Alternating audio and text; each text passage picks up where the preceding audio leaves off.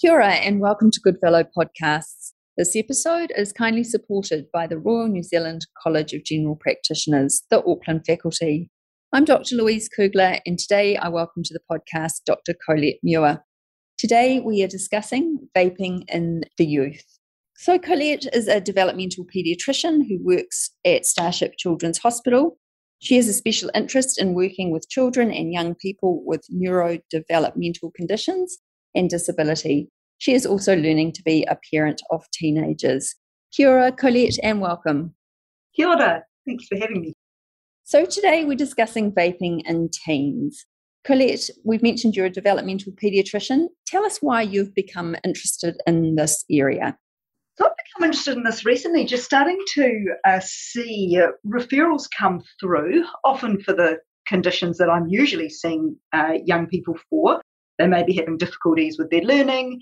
Often it may be a concern about concentration, ADHD, or, or often just the other conditions I, I work and deal with, and just starting to realize and seeing more and more young people vaping alongside the position, the, the reason that they have come to see us. So I started doing some reading and some looking at this and realized that this was actually something that as frontline clinicians we need to know about, know how to ask. I think I'm a bit probably a little similar to a number of the other clinicians in this area that have become interested. Also, by having teenagers and starting to realize that uh, as a parent, I was behind, behind the eight ball on really knowing about what was happening out, out with the young people nowadays. So, in your reading and research, tell us about the numbers. How many teens are vaping in New Zealand? How much of a problem is it? Well, I think the issue is that this is a new and emerging thing in New Zealand. So, we're trying to really keep up and to understand. And so, anytime we talk about the numbers, we're talking about a point of time in a survey or a piece of research that tells us exactly how it was at that particular point in time. But let's have a look at probably the three pieces of research that probably help us to answer the question, that question the best we can. Um, as you know, in New Zealand, we have the ASH survey, which is an annual survey of almost 30,000 year 10 students. So they're typically 14 to 15 year olds. Um, the last information we have was actually the 2019 ASH survey. So what we know from the ASH survey is around 0.8% of young people who were vaping were daily users but had never smoked. Okay. More recently, we've had some information come out from the Youth 19 survey, which was also undertaken in uh, 2019. What we know from that was that 10% of students were vaping regularly, which was defined as monthly or more often, and 6% vaped weekly or more often. And that was compared with 4% and 2% respectively for tobacco smoking. In that study, we also found out that over 80% of ever vapors reported they were non smokers when they tried vaping. And nearly half of regular vapors and over a third of weekly vapors had never smoked. Even more recently, we've had a survey come out from the Respiratory Foundation here in New Zealand. Now, we have to be a little um, cautious about this because we may well have a self selected group who have been answering this question. But what we did have was 19,000 respondents, and these were from secondary school age students. And of the respondents, 27% of those surveyed reported vaping and 15% reported smoking. And of those, 75% of those vaping, or 20% of the total respondents, are vaping daily or several times a day, and the majority are vaping with high nicotine doses.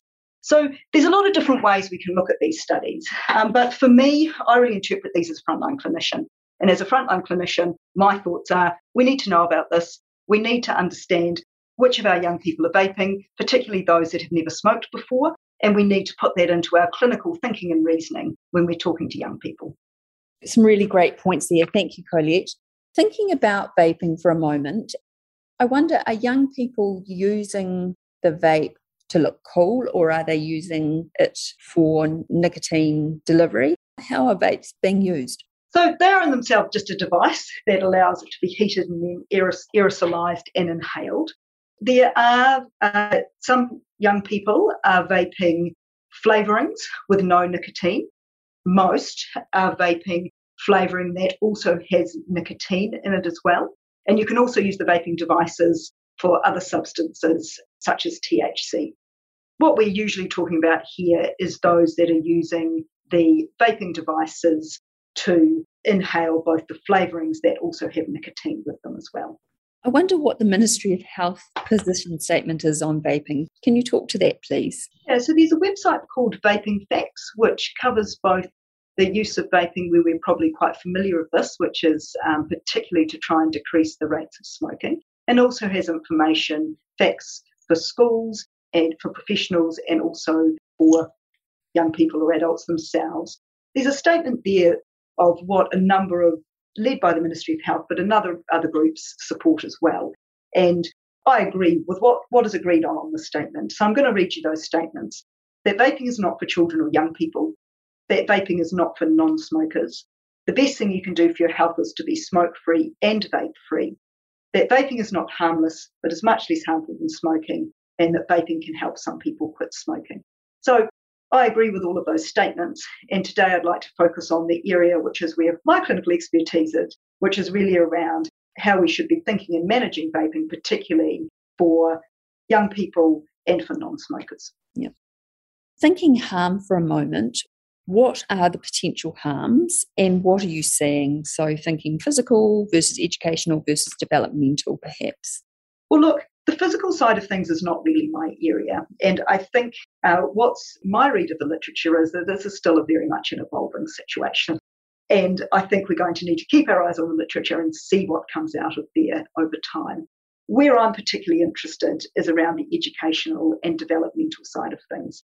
So, what we know is that for some young people that are vaping, they are actually using it because they have now become dependent or addicted to the nicotine.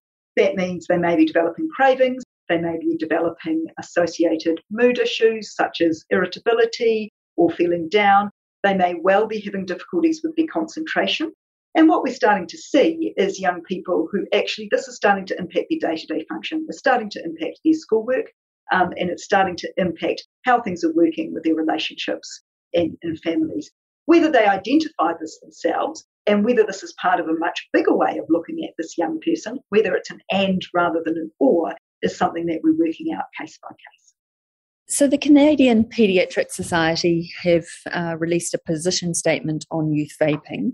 I wonder what the important messages are from this statement, please.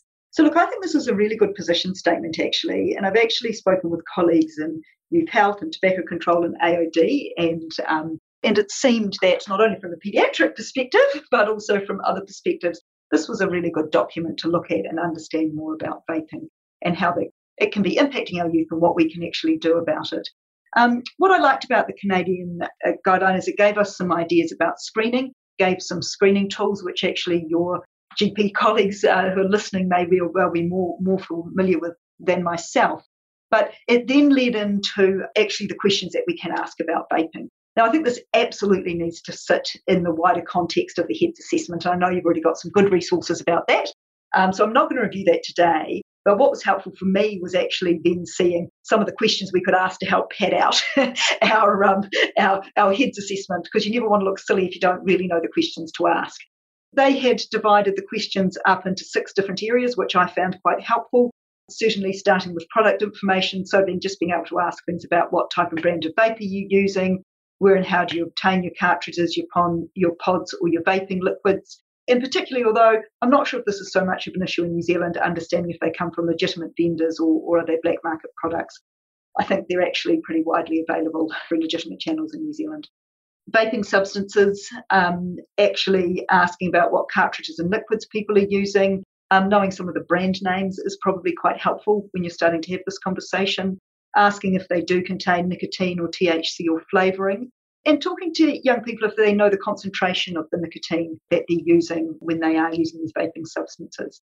Then nice to get on to actually thinking about motives. Of course, once again, you're going to do this in that whole HEADS assessment, so you're going to get to this gradually, but the end point you're wanting to sort of get to is to understand you might want to know how old they were when they started vaping, why did they start, why did they continue, what are the downsides of vaping that they've experienced, and what I'm hearing and seeing on the ground is often for young people that motivation about potential physical harms that we may not have a lot of knowledge about yet and not particularly motivating. But some of those other things they talked about, feeling irritable, uh, relationships, and uh, difficulties with schoolwork or concentrating or needing to leave the school classroom, those can be more motivating for young people, I think.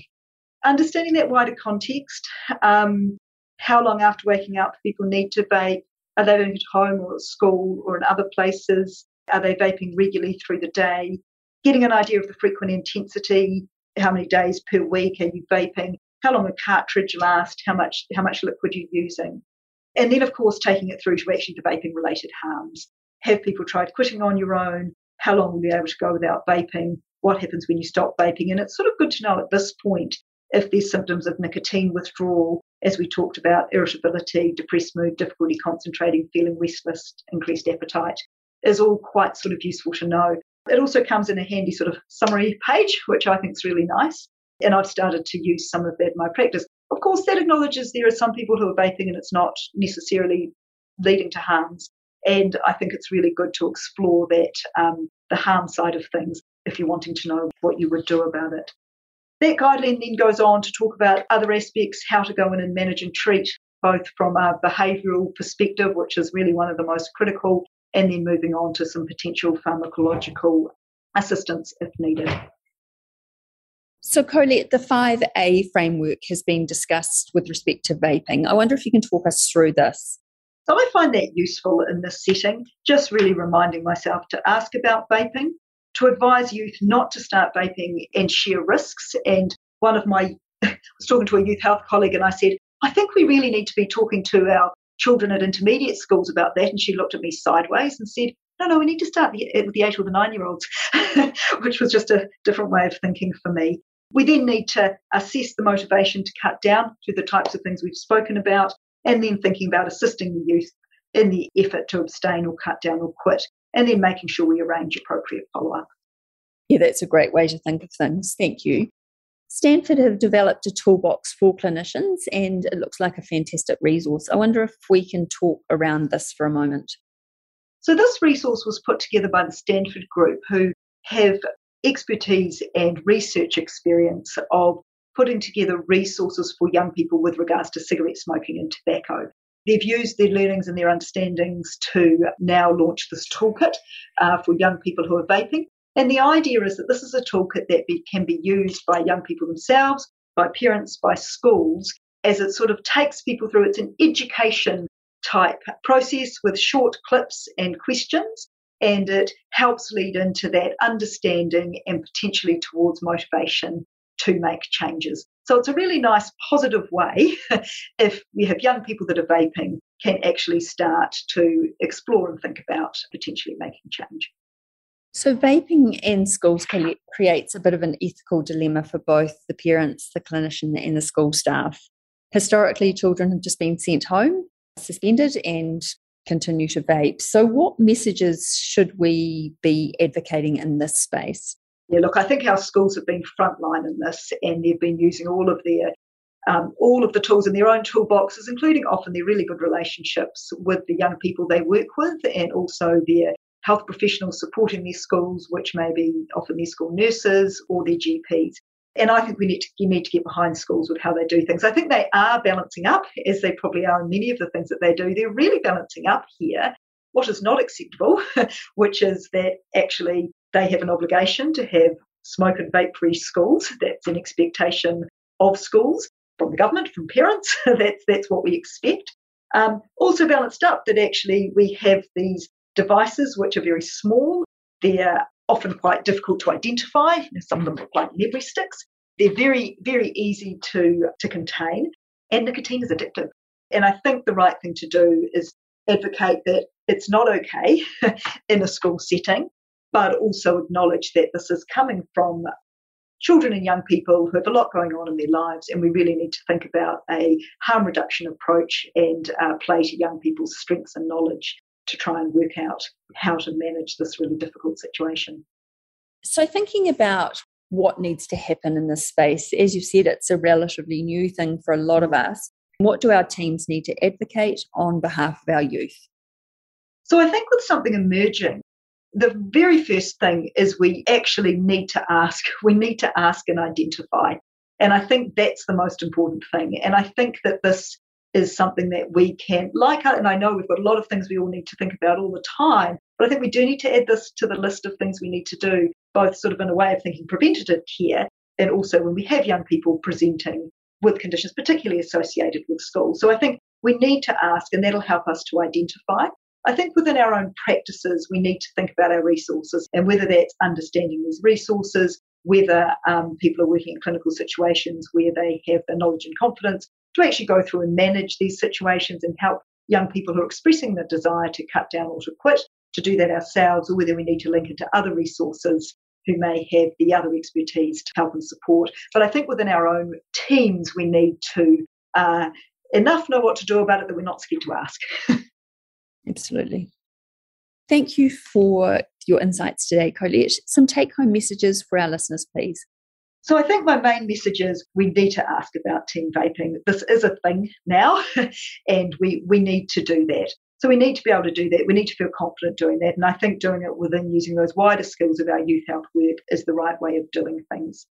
I think we always need to think and um, if we are seeing someone for vaping, it may be that alongside that there are other things we need to focus on. And these may be things like other neurodevelopmental conditions, other mental health conditions, where this may be an association, but certainly we need to think about this young person as a holistic whole. I need to think about how we support our education based colleagues because we're all in this together in this emerging way of doing things. We do need to find and develop those pathways for how we manage this. And I think there may be opportunities to make sure that the voice of our youth is heard in the wider public health space as well. Great, thank you. It's been a pleasure chatting to you again today, Colette. Thank you for your time. If you're a New Zealand GP and would like to claim CPD points, please log them. And for a list of resources, go to our website, goodfellowunit.org. Thank you for listening.